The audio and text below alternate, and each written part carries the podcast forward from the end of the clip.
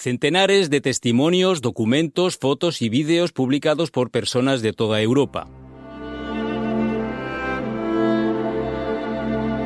Mi Historia es un proyecto colaborativo del Parlamento Europeo en el que convergen la historia y las vidas de los ciudadanos europeos.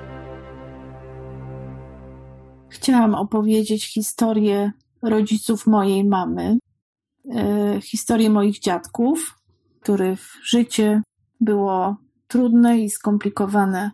Me gustaría contar una historia sobre los padres de mi madre, mis abuelos. Su vida estuvo llena de altibajos, sobre todo porque mi abuelo era polaco y mi abuela alemana. Mm. Esta es la historia de los abuelos de Renata. Elfriede y Władysław son de Breslavia, Polonia, y Renata nos conducirá a lo largo de la historia de sus vidas. Mieli oboje mały ogródek. Cerca de su casa tenían un pequeño jardín donde mi abuelo había construido un par de colmenas y criaba abejas. En cierto modo, ese jardín era la Arcadia de mi infancia, porque era donde mi hermana, dos años menor, y yo pasamos nuestros momentos más felices. Ja i później moja siostra, która urodziła się dwa lata po mnie. Renata recuerda a sus abuelos con cariño y los momentos que pasó con ellos estuvieron repletos de amor y felicidad. Pero en el transcurso de sus vidas sufrieron y padecieron mucho. Todo ocurrió en Polonia durante la ocupación extranjera, las dos guerras mundiales y el periodo comunista. Moja babcia urodziła się w 1898 roku. Mi abuela nació en 1898 en la ciudad de Bush. Sus padres eran alemanes. Se instalaron en Polonia cuando eran muy jóvenes, puede que incluso de recién casados. En aquel momento, Polonia todavía se hallaba bajo el yugo extranjero. Mi abuelo nació en 1899 en Rogaszewce, un pueblo que en la actualidad se encuentra en la región de Gran Polonia. Los padres de mi abuelo eran polacos. Se conocieron cuando Europa estaba siendo devastada por los horrores de la Primera Guerra Mundial. Mój dziadek, kiedy skończył lat 18, Mi abuelo tenía 18 años cuando fue reclutado por el ejército prusiano durante la Primera Guerra Mundial y enviado al frente occidental, en Francia, a algún lugar cerca de Verdún o Metz. Afortunadamente no participó en la contienda, ya que cuando estos nuevos soldados llegaron al campo de batalla, la guerra había acabado y las tropas regresaban a Polonia. Tras la Primera Guerra Mundial, Polonia consiguió su independencia. Sin embargo, apenas regresado del frente, mi abuelo participó en el levantamiento de la Gran Polonia. Aquella época, antes de participar en el levantamiento, había conocido a mi abuela, porque ella vivía en el pueblo en el que se había estacionado su unidad. De hecho, esos soldados que volvían del frente habían ocupado la casa de mi abuela. Después de conocerse, empezaron a mandarse cartas, probablemente en alemán, porque la abuela de Renata no hablaba polaco. Utilizaba palabras afectuosas y su amor era cada vez más profundo. Finalmente, se casaron.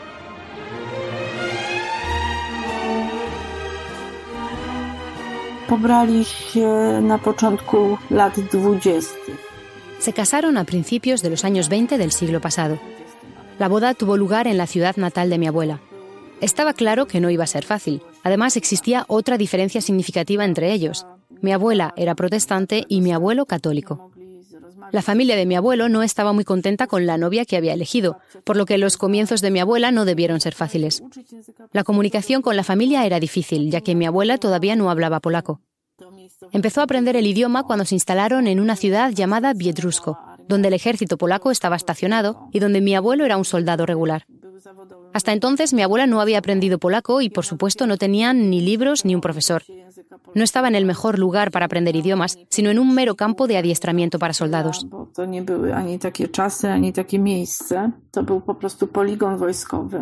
Probablemente los primeros años de su matrimonio fueron los más felices. Tuvieron dos hijos, un hijo, Valdemar, y una hija, la madre de Renata. Se trasladaron a Toruń, donde disfrutaron de una vida relativamente pacífica y cómoda. Pero el estallido de la Segunda Guerra Mundial interrumpió su tranquila vida familiar. En su condición de soldado polaco, el abuelo de Renata fue movilizado para luchar contra el ejército alemán invasor. Su esposa no tuvo otra opción que irse con sus hijos a Varsovia.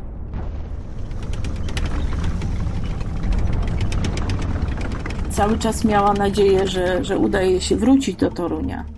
Siempre mantuvo viva la esperanza de volver algún día a Toruń tan pronto como la situación se tranquilizara.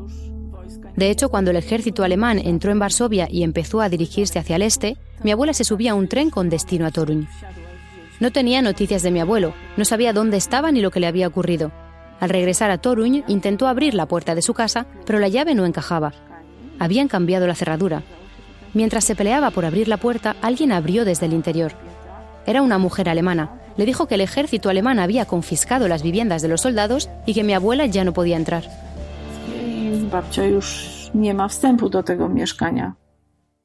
Desde el comienzo de la Segunda Guerra Mundial, el abuelo de Renata estaba decidido a regresar a casa con su familia. Sin embargo, después de que el ejército soviético invadiera Polonia el 17 de septiembre de 1939, Władysław fue hecho prisionero y enviado en un tren a un campo de concentración.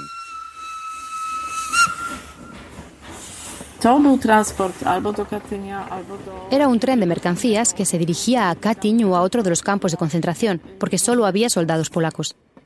Antes de que el tren cruzara el río Bug, consiguieron escapar, creo que a través de la parte inferior del tren. Mi abuelo se escapó con uno de sus amigos. Aprovechando la oscuridad de la noche, consiguieron levantar el suelo del vagón de mercancías y deslizarse al exterior.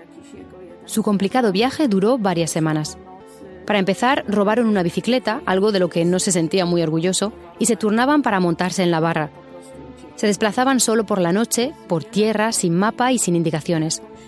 Tuvieron que evitar las patrullas militares que estaban por todas partes, buscar comida donde podían y dormir a cielo abierto.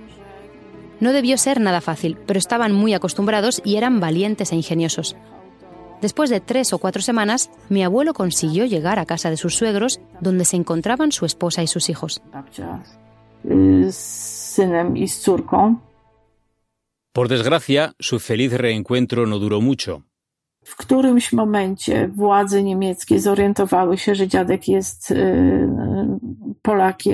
En algún momento, las autoridades alemanas descubrieron que mi abuelo era polaco y lo suficientemente fuerte como para trabajar así que lo enviaron a Coblenza a hacer trabajos forzosos. Como hablaba alemán y era un soldado regular, fue admitido en las unidades de extinción de incendios de Coblenza, donde se ocupaba de sofocar los incendios causados por los bombardeos aéreos. Cuando la Segunda Guerra Mundial acabó, por fin pudo regresar a casa.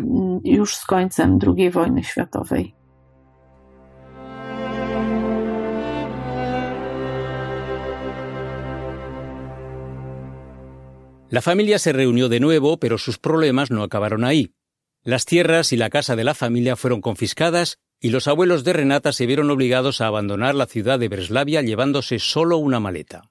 Alquilaron una pequeña habitación para empezar y posteriormente consiguieron trasladarse a un apartamento más grande. Les gustaba pasar tiempo con sus amigos y cada vez se querían más.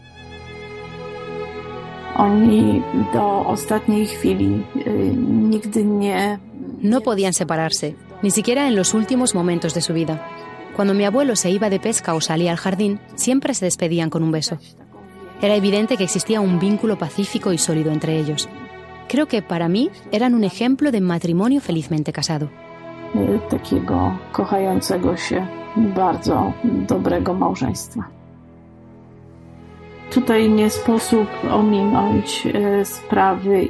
e, religijności. Naturalmente no podemos obviar la cuestión de la religión. Creo que los dos tenían fe, incluso después de haber perdido a su primer hijo, el hermano de mi madre, con tan solo 18 años, a finales de la Segunda Guerra Mundial.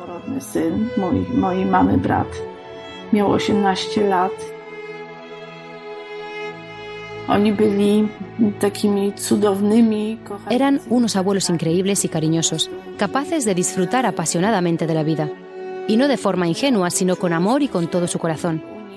Mi hermana y yo nos sentíamos completamente queridas y aceptadas y nos encantaba quedarnos con ellos. Renata concluye su historia haciendo un llamamiento a los oyentes de toda Europa. Escuchad las historias de vuestros seres queridos y recordadlos. Cuando vuestros familiares mayores hayan fallecido, la verdad sobre la época que les tocó vivir se perderá irremediablemente y sus historias personales caerán en el olvido.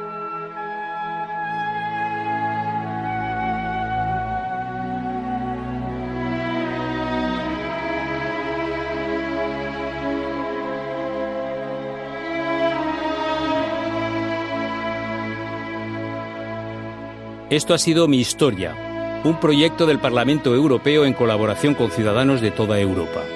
Si deseas escuchar más podcasts del Parlamento Europeo, visita la página web Europarl Audio o entra en el portal My House of European History.